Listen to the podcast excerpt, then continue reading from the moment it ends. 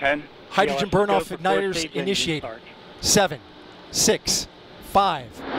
Four stage engine start. Three, two, one. Boosters in ignition. And liftoff of Artemis One. We rise together back to the moon and beyond.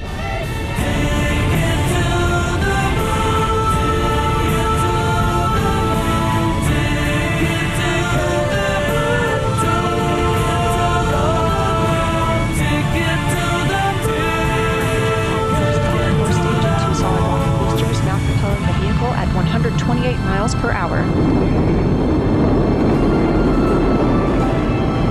Harry, good, good control on the roll from teams at Mission Control Houston. All good calls so far. Now thirty seconds into the flight of Artemis One. Welcome to voice print identification. It's two thousand one A Space Odyssey. I'm Brad. And this is Wes.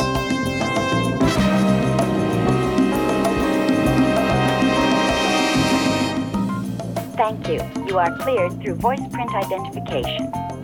Open the pod bay doors, please, Hal. Episode nine, if you can believe it. I can't believe it. Technically ten, I guess, including the intro. So we've made it to our, our tenth episode. Ooh, congratulations to exactly. us. And we're only we're only licking the surface like a a small kitten at a giant milk bowl. Well, we're not trying to savor the flavor. It, there's just so much content to get through, and it's going to take us a long time to really, uh, you know, get through all the meat. There's a lot of meat, several potatoes, well-balanced meal in front of us. But first... Dance, dance, dance, dance, dance, dance, dance, dance, dance. Kubrick news. Boom, de boom, de boom, de boom, de boom, boom. Well, my Kubrick news this week actually focuses on a local story in our own personal Tri-Cities. We have a monolith. This is created by a metalsmith in the local area, and it debuted, I think, in twenty nineteen um, originally, and mysteriously vanished, much like the uh, the more nationwide known monolith that was in... Was it Arizona? I want to say Arizona, maybe New Mexico. Uh, maybe New Mexico. But yeah, it was there and gone in uh, just a brief period of time. This one, maybe a little more of a commercial advertisement, so, so to speak, for his metalworking shop. But still, nice to see we've got some local artisans doing the good work. And I think he said that it's available if you want to put it in front of your own business or raise a smile at your own gathering. He said it's available to reserve now, so book it for... the next Elks Lodge meeting. Probably doesn't include the higher sentient functionality that the original monolith had, but that's okay. It's more about the aesthetic, really. Mind-bending alterations not included. uh, did they uh, give you any idea in Denver about uh, what the job entails? Only in a very general way. Well, the winters can be fantastically cruel. The basic idea is to, to cope with the very costly damage and depreciation which can occur. And this consists mainly of running the boiler, heating different parts of the hotel on a daily rotating basis, repairing damage as it occurs, and doing repairs so that the elements can't get a foothold. Well, that sounds fine to me. Mm. Physically, it's, it's not a very demanding job. The only thing that can get a bit trying up here during the winter is uh, the tremendous sense of isolation.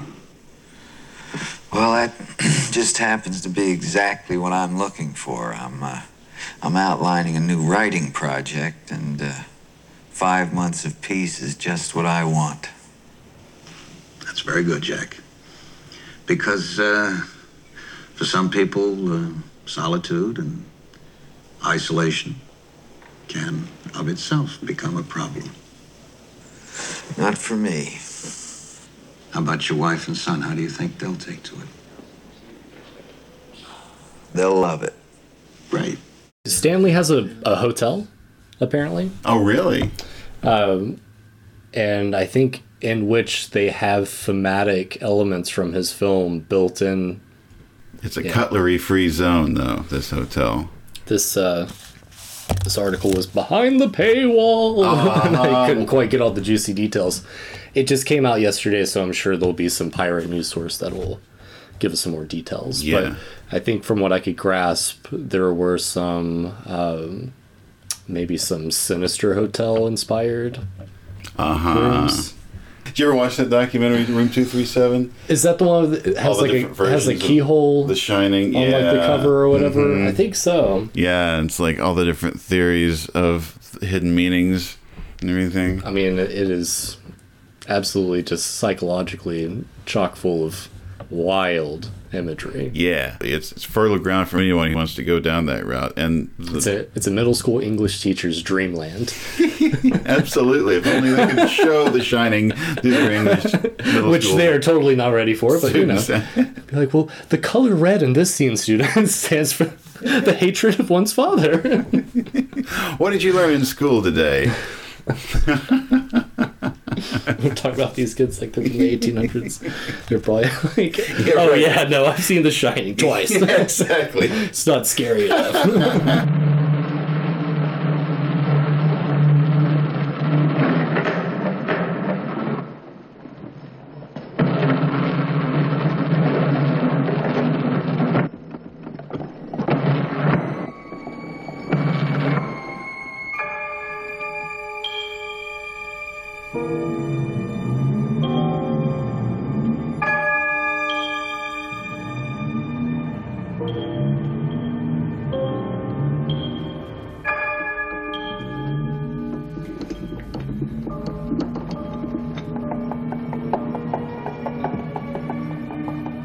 The horror movie is so much about aesthetic. I mean, it's the ultimate proving ground for aesthetics. It's the perfect opportunity.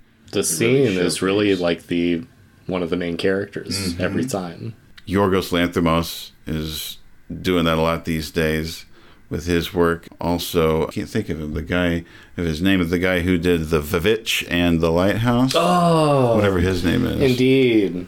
And then Jane Campion, who's you know, Campion's been champion the last year or so with uh, her home run of The Power of the Dog with Benedict Cumberbatch, a Western with an incredibly heavy creeping anxiety aesthetic. Well, so like, um, here's my question about the hotel is that, are there specific travel accommodations? You know, do they do they provide you with an alternative way to get there other than flying in traditional? I wish I knew, because he is absolutely terrified of flying, even uh, after having mastered a pilot's license of his own. And we just can't get across the states fast enough to get to this place. So, in fact, I don't know if you've heard, but they're going to bring supersonic flight back for commercial Are they airlines. Really? Yes. Aww. So we'll have our own Concorde hey. uh, that we'll be able to potentially fly on. That'll That's be, amazing. Be very cool. We can take an inaugural trip together, maybe. That would be fantastic. Get there before we land, or yeah, get there before we take off. Right. Yeah. Absolutely. But um, that, yeah, all that to say, I don't know, because. This entire article is behind the paywall. Behind the paywall. I couldn't see. I couldn't see anything past the uh, first three sentences. See, it's bad when like the clickbait is behind the paywall. If this hotel doesn't have an animatronic Scatman Crothers that's interactive with uh, with regenerative, you're gonna, you're gonna leave a four star review. Absolutely, yeah. Not a five star. No. We're not talking four out of four. Four out of five. It's a Scatman factor. This is the kitchen, huh? Yeah, this is it. How do you like it, Danny? Is it big enough for you? Yeah. It's the biggest place I've ever seen. Do you like lamb, Doc? No. You don't? Well, what's your favorite food, then? French fries and ketchup. Well, I think we can manage that, too, Doc. Come along now. Watch your step. The Stanley Hotel is what they named... what they renamed the hotel that they shot The Shining at. This is great. Oh, the bathroom aesthetic is spot oh, on. Yes. It is that faded kind of like teal green, that wonderful, wonderful seventies burnt yellow orange mm-hmm. fringe. Fantastic. The floor tile. The entire room is modeled after Room two thirty-seven. Whoa. Everything. I wonder this how far in the bathroom. The bedroom was recreated after the Grady twins. bedroom where you see that that ghost, uh, where the ghost sisters appear. How crazy! It, I wouldn't sleep. Yeah, exactly. I wouldn't sleep. What hotel where you go to not to sleep?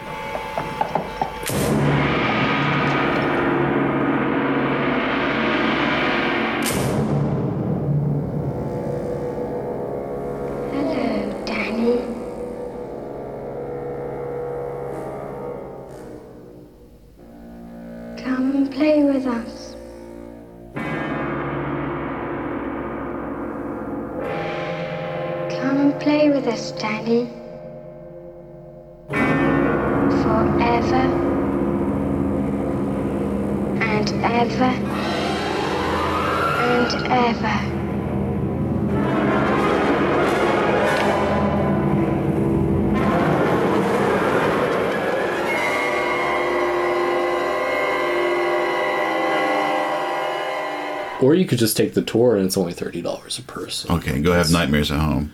Yeah, I think I'd rather do that. Go home, have my own nightmares. But yeah, yeah, that sounds fantastic. The problem is, is that when you try to check out in the middle of the night and there's a bunch of people with pig heads on. Ooh. Or a bartender that keeps feeding you ghost drinks. Yeah. You can't quite get in them. Nice thing about ghost drinks is the hangover is not real. Sure. But the drunk is not real either. Would that it were always so.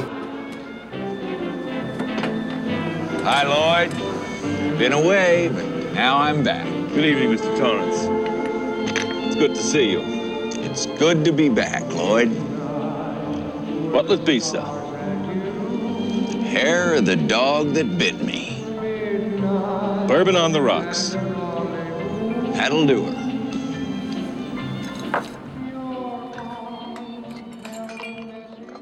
So you were around for post on Shining. Yeah. So was a little that, bit, only a little bit. So was that a painful experience with all the without the? Well, there was this thing, you know, because he'd moved house too. The saying there was, you know, at this house, no one can hear you scream, because it was set way back off the road. And once you, and it's true, once you went in there, you kind of felt the doors close behind you, mm. you know, because you didn't know when you were going to get out. Also, since the since the last time we recorded, we're mourning the death of Leon Vitali, an integral part of Kubrick's career from Barry Lyndon on. You can't say anything other than integral, because he really could not literally have done what he did without the man. A force of nature. A force of nature, an incredible soul, an, an indomitable spirit, and a man who, um, who sacrificed... Uh, the spotlight, which he surely would have gotten as an actor, uh, to instead be be in service to the art of another, which is a pretty incredible art in and of itself. But his legacy will live on. Absolutely, and his artistic choices remain in all of those movies for everything that he was a part of. So, parting glass to Leon Vitali. Pour one out for Leon.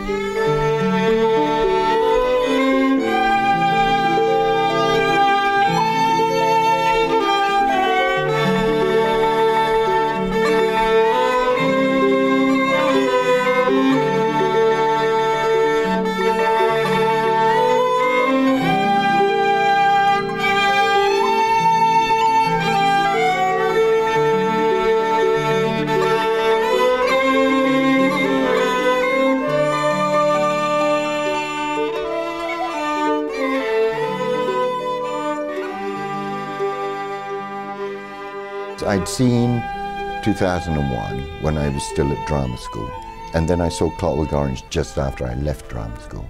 Mm-hmm. And it was the first time in my life I was ever really conscious of looking at something and thinking, I want to work for that man. And I said that to the person who, who I was watching Clockwork Orange with. I want to mm-hmm. work for that man.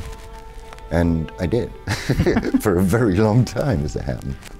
He could be heaven or hell, wherever you found yourself, whether on on the set or off it, or mm-hmm. you know, s- socially or or any anyway. I was very aware that he was an innovator. I knew that about him just mm-hmm. by looking at two thousand one. Uh, it, never seen a film, never seen an American film or a film that was made by an American where they had the courage for the first twenty minutes not to have a single line of dialogue. Mm-hmm. That was the first thing that struck me about two thousand one. Mm-hmm. I thought, my God, it's been twenty minutes and there hasn't been a word, and yet you're following the story, mm-hmm. you know. When I was working on Barry Lyndon, you kind of thought, well, here's a guy who is doing stuff very different, and there was nothing else like it being made. So when I actually saw the film, which I saw for the first time inside a cinema of about two thousand people, there was press there and mm-hmm. everything, uh, do you know, I never thought about anything particularly. I just sat there and watched it, and I thought, my God, this is just fan beautiful, it's fantastic. I had exactly the same feeling as I'd had when I watched two thousand one and Clockwork mm-hmm. Orange. I just thought, this is amazing. It's an experience. You're inside it. The story of two thousand one, A Space Odyssey, begins on the moon. Then goes on to show the opening days of the exploration of our solar system. It explores man's place in the universe and his position in the order of cosmic intelligence. Clavius Base supposedly housed, according to the novel, eleven hundred men. eleven hundred at Clavius, wow. Yeah, that would be a little city. And you can see from the concept art, there's, there's trails of, of lights and... Because uh, all we really get to see is Space Bus, mm-hmm. and then we get to see Monolith Station, and there's like one guy, I guess, like yeah. holding down the flight pad, like yeah. did, didn't even check to see, like didn't even give a call sign or anything, just like stares angrily at someone landing at the base. Nobody else showed up to work that day. Do you he think was... the Do you think the monolith has already taken hold of this guy? Like he's already he's he been was the subject. first to find it. He's just like, this is old news for me. I'm yeah. I'm at a higher intelligence quotient than all. All of you now, and I, and I I am sick and tired of this. I'm getting paid minimum wage. Exactly. yeah, it's in his yeah his civil unrest led to them leaving him on the moon base when they abandoned it, instead of allowing him to bring his uh, workers unite mentality back to Earth. Once on the moon, pod-shaped vehicles of very light construction will be used for transportation. Apparently, a Clavius Base, you need to have your passport, visa, medical certificate, transportation permit, and weight declaration immediately available upon your person. I wonder how much your weight changes depending on how much you sip on the flight. Mm. How many carrots and french fries you sip. Mm, negligible. Especially if you evacuate. Um, yeah, it's like a wrestler trying to make weight. Exactly. Had that big movement and big sweat beforehand. Yeah. Welcome to Clavius Base, U S Astronautical Engineering Corps, nineteen ninety-four. Wow, established in nineteen ninety-four by the U S Astronautical Engineering Corps. That's amazing. Yeah. So it's probably got some dust on it mm-hmm. at this point. And broken in so that the uh, initial uh, bugs and things have been worked out. Mm-hmm. I guess they've already probably got a good system, good rhythm. Um, with eleven hundred, you say? eleven hundred souls in the base? eleven hundred. What do you think the, like, how much do you, would you imagine that is science versus um, labor? Mm, I'd say one third science, two thirds labor. Because that would be a lot of a, to upkeep. Yeah. Yeah, absolutely. Now, I manage, I, I imagine... Uh, with all the experiments going on and the just incredible extreme situation of being on a outer world, essentially, even though it's a moon, uh, no, it's a lot of upkeep.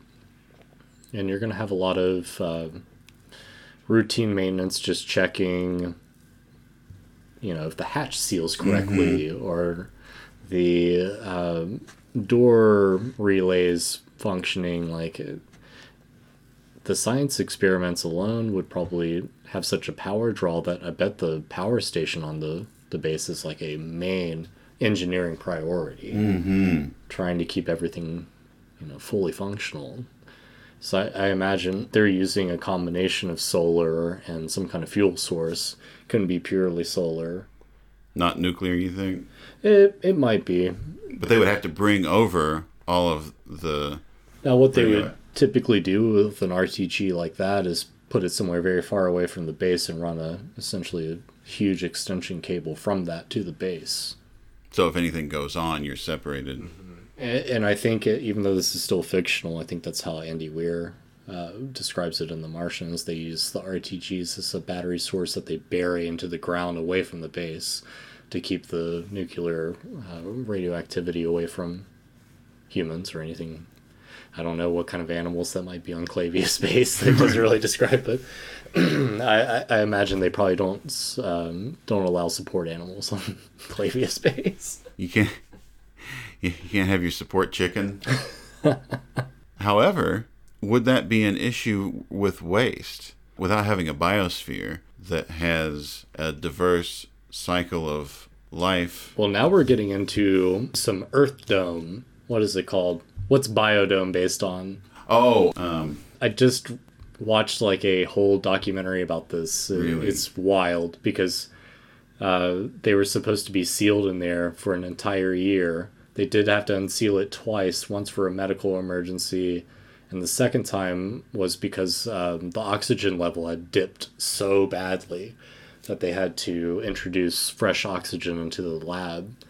A lot of public minds thought that it was a complete failure, but really it was a first experiment of its kind. And as any scientist knows, uh, an unpredicted outcome is always a very important part of building onto the next experiment. So I imagine at this point, considering that they had perfected the balance of a habitable biome, that there would be composting, most likely. Interesting. Because you do need small microbial creatures to break down waste and refuse, mm-hmm. which can be used to fertilize and, and grow more nut- uh, nutritious foods. So I imagine that Clavius Base has a waste extrusion system that goes into a composting facility that goes into the farming facility. All of this is purely speculation, of course. But they would then have maybe a greenhouse building that they would use to... They may not even need like a greenhouse. They could just have artificial lighting, good fresh water. There's tons of water on the moon. Um, they would be able to vent any kind of harmful gases into the atmosphere, because there would be basically no repercussion for doing so, like if there was a high concentration of nitrogen or um, oxygen, which um, plants tend to, you know, give off. But how would you do you think that any of that is kind of a, a an M O for the future for Artemis, say decades down the line? Hmm. I doubt it. Because obviously all those resources are going to go to try and make that happen on Mars, I suppose. I see, I see Artemis becoming purely just a rotationally staffed waypoint for outer planetary missions. It's just not not sustainable yet. Will they have a Howard Johnson's? That's the question. You could at least have the video phone and a, a bathroom. We'll be lucky if we get a, a Walgreens. Yeah, which is bad because the sinus headaches you're going to have, probably some drainage issues. Tons of decom- decompression issues. Yeah. Not to mention no-dos for uh, the time changes or, or Dramamine. Well, you're also going to be existing on a different time frame than Earth, just slightly, but... And with that change in in your whole diurnal rhythms on the moon, mm-hmm. with the sun acting in a whole different way right. on you. Where the moon's tidally locked. I think we would try to exist on like a meridian line, and that way we could distribute heat and cool temperatures mm-hmm. evenly. That's going to be a difficult target to hit, I feel like, um, as far as like an orbital mission, but I'm sure mm-hmm. we'll work out the mechanics for that. Yeah. I am not an astrophysicist. Yeah, exactly. Also, position-wise, you have the incredible shot after the, the astronauts have touched it, and it hasn't gone off when they touched it. It touches it it goes off after they say cheese. And then when the deafening shriek occurs, then we cut to that majestic shot looking up, looking up at the monolith and the crescent of the earth mm-hmm. above it and the shadow of the moon on it. Earthrise, as they call it in that famous photograph. Yes. What that scene evoked for me was almost like the monolith, obviously a beacon, it was showing us almost like a triangulation of its signal source. Like that, it was probably showing us, without us really knowing it, Jupiter. Mm. Mm. And I don't know if they really could have, like, made that right really a thing necessarily, but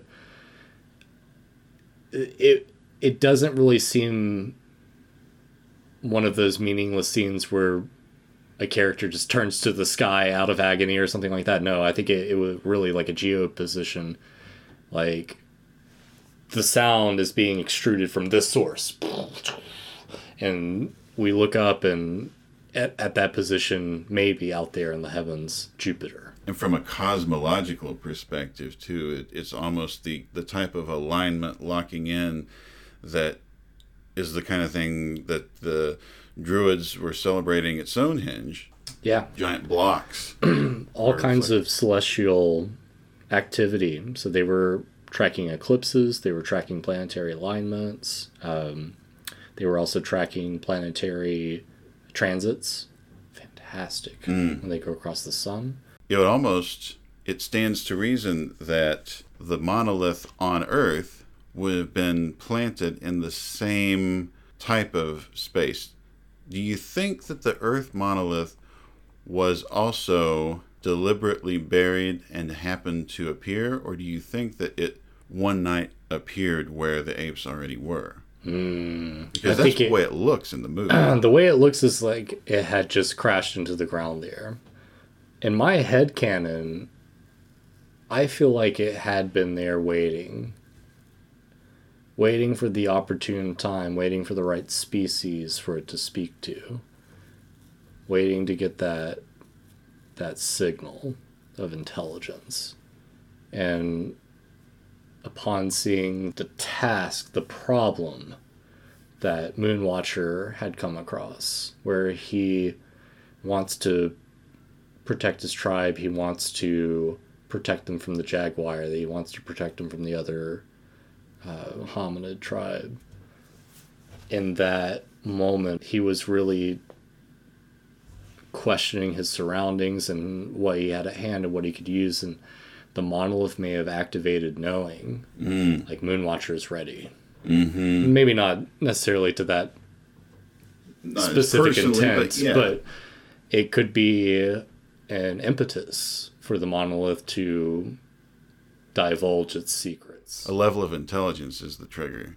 Yeah. To awaken it. At least in my mind. Mm-hmm. And because it could have been, what if it were squid? What if it were, you know, like uh, shovel-tusk rhinoceros? I mean, it could it could have been any it could have been anything. Mm-hmm. And pouring all that information into him could have made him evolve, but mm-hmm. to what point? They may have seen, like, a dominating kind of organism in a situation where, with the aid of heightened intelligence, could become a master of its environment. Not just the dominant predator, but a pure master of its environment. And that may be what it was seeking out. And the fact that there's one on the Earth and one on the Moon and one on Jupiter, these are stepping stones. Stepping stones for humanity. And the last time is when you meet them. You go through the wormhole, you're in another dimension, and now you're being studied under the looking glass. Mm-hmm. Existing only in your memories and illusions. And time ceases to be. It's a genius way for Kubrick and Clark to have their cake and eat it too, because they didn't have to decide whether it was going to be a bipedal, you know, uh, hominid type of alien intelligence, or whether it was going to be a squid-based, jelly-based, uh, fog-based... Yeah, cephalopod, bacterium, whatever it could be. Yeah. yeah. It was about the level of intelligence, or maybe even the, the the type of intelligence that we have in common that was the link that set it off, that made us the interesting species that allowed us to evolve into the dominant controllers. The creativity of man. The ability, the open-mindedness, because even with intelligence, creativity can be stifled. And the inability to evolve an idea or build on ideas that are less pragmatic for sustaining a society and, and more for self-sustaining a culture. That could be more interesting to this mm-hmm. outer being, um, because there's plenty of examples in this world alone where animals are incredibly intelligent and have heightened senses and have more preternatural abilities than we do. But they don't paint, they don't sculpt, they don't make films, they don't, you know... Uh, doodle in notebooks. It's it's a very human thing, and I think the, the human intelligence, the human intelligence was the catalyst for the monolith.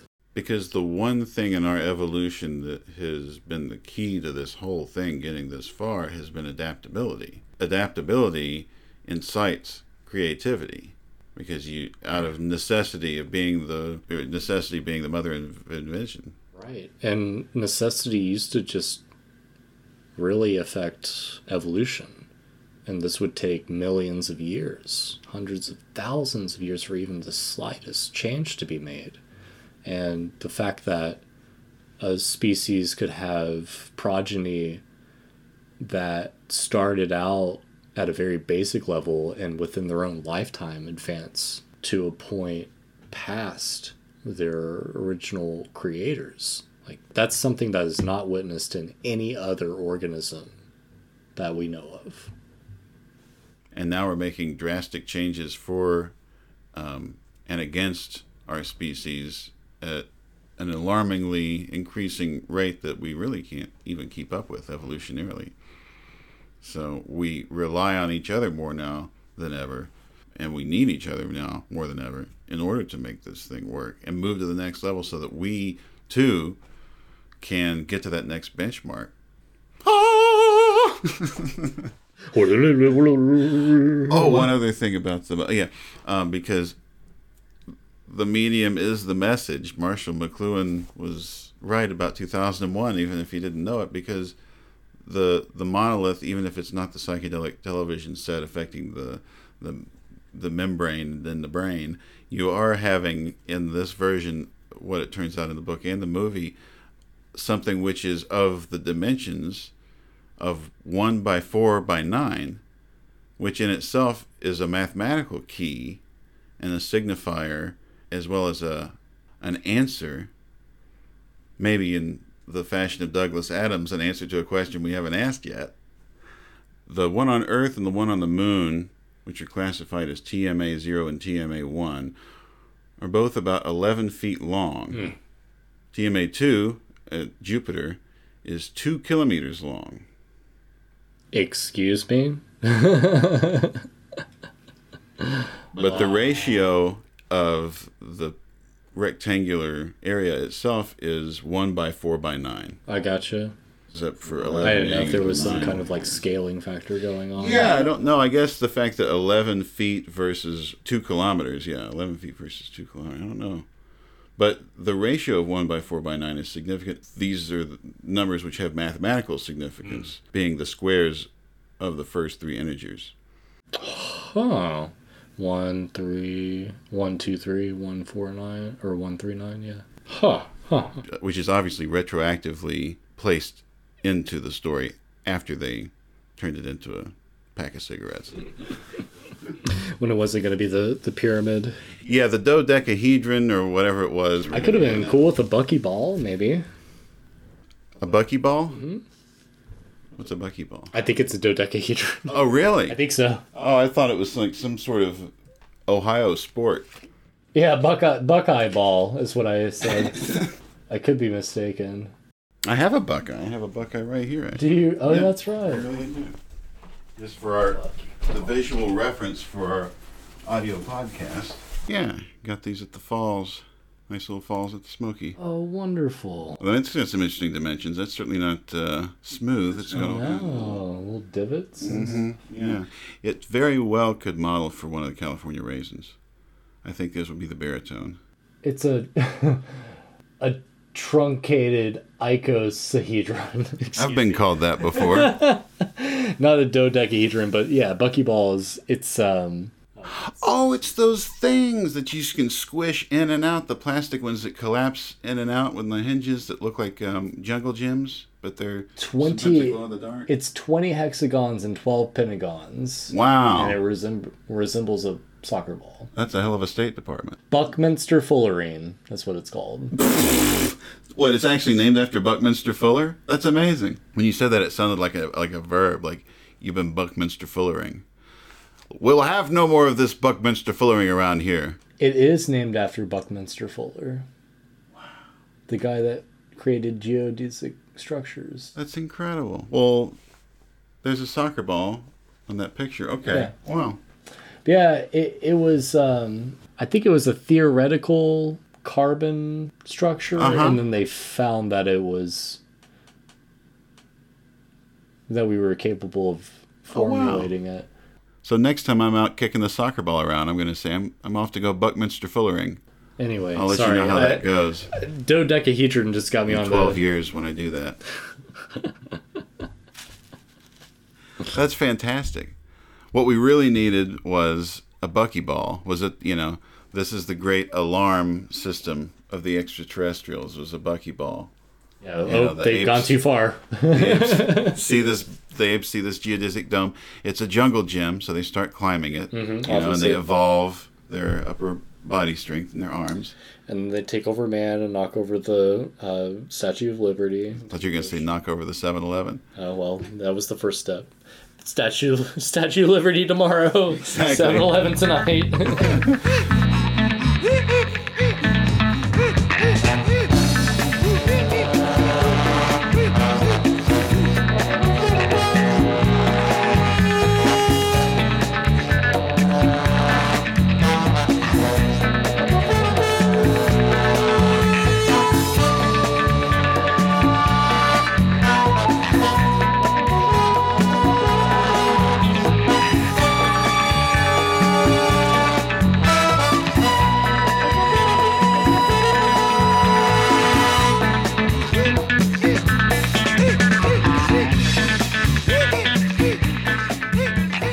The other incredible thing about that set to me is how they're able to simulate lunar weightlessness. The the gravity looks right. Did they slow it down a little bit? I think they did. That makes sense. But just a little bit, too. Just a little bit. Just just enough. Because, again, none of this had happened yet. Um, the other thing I really liked was when Moonbus was landing, did you see all the dust blow away from the landing pad? Mm-hmm. Yeah. Lunar surface is dusty as all get out. Is there any discussion in the book about the length of time between when, because it's ninety-four, all right, so seven, so that so this base has been there for seven years before they discovered it. So they were digging. There was a, a substantial depth that they had to get to before they reached it then. Just read that last that last passage there. After three million years of darkness, T M A one had greeted the lunar dawn. So they added a million years in the movie. Huh. Interesting, right? That is interesting. Huh. I wonder, yeah. I wonder why? if that was a miscommunication. I wonder if that was like an Australopith, like... Oh, they adjusted it for the time. It, mm, yeah, maybe, maybe, maybe so because the, originally we were talking, yeah, much later. Man, interesting. Very novels. People read them. Mm-hmm. Read, yes, and if you want to add your two cents, please. Uh, it doesn't cost two cents. Not although at all. We'll take it if you got it. You can tweet us at Space Podyssey. Email us at space podyssey two thousand one at gmail dot com. Visit our Facebook group. Come to, find us. Go to space podyssey dot com. We'd love to hear from you. Where are you? We're lonely.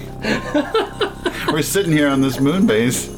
We've been sitting here. For... There's only one guy on the Monolith base. And he's fried. He doesn't even want to talk to us. He's been clocked out for decades. The Pepsi machine doesn't even work here. The light's out. Like, what's going on? all, the, all the Pepsis were flat anyway. I don't even drink Pepsi. I drink Coke. All right, everybody, listen up. Another member of our crew has been eaten. There's an alien on board this ship, and it's one of us. I'm going to ask a question to which only an Earthling would know the answer. But, Captain, we're from all over the world. We will not all know the answer, right, Captain? That's right. If you're from Earth, you'll know. Write down the name of the world's most popular soft drink. Ah! Don't move! Ah! Oh, Coca-Cola, Coca-Cola, I knew it, I know, you know, I mean, it flew out of my mind. I had a little brain cramp, that's all. I'm over forty. You don't know because you're young yet. You don't know how that happens to you. The other day, I forgot my wife's name, Mildred. There. I'm looking around for my car keys a half hour. They're in my hand. That ever happened to you, huh? Captain, I'm sorry about eating Henderson.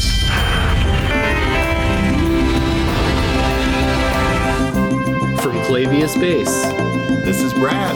And I'm Les. Signing off.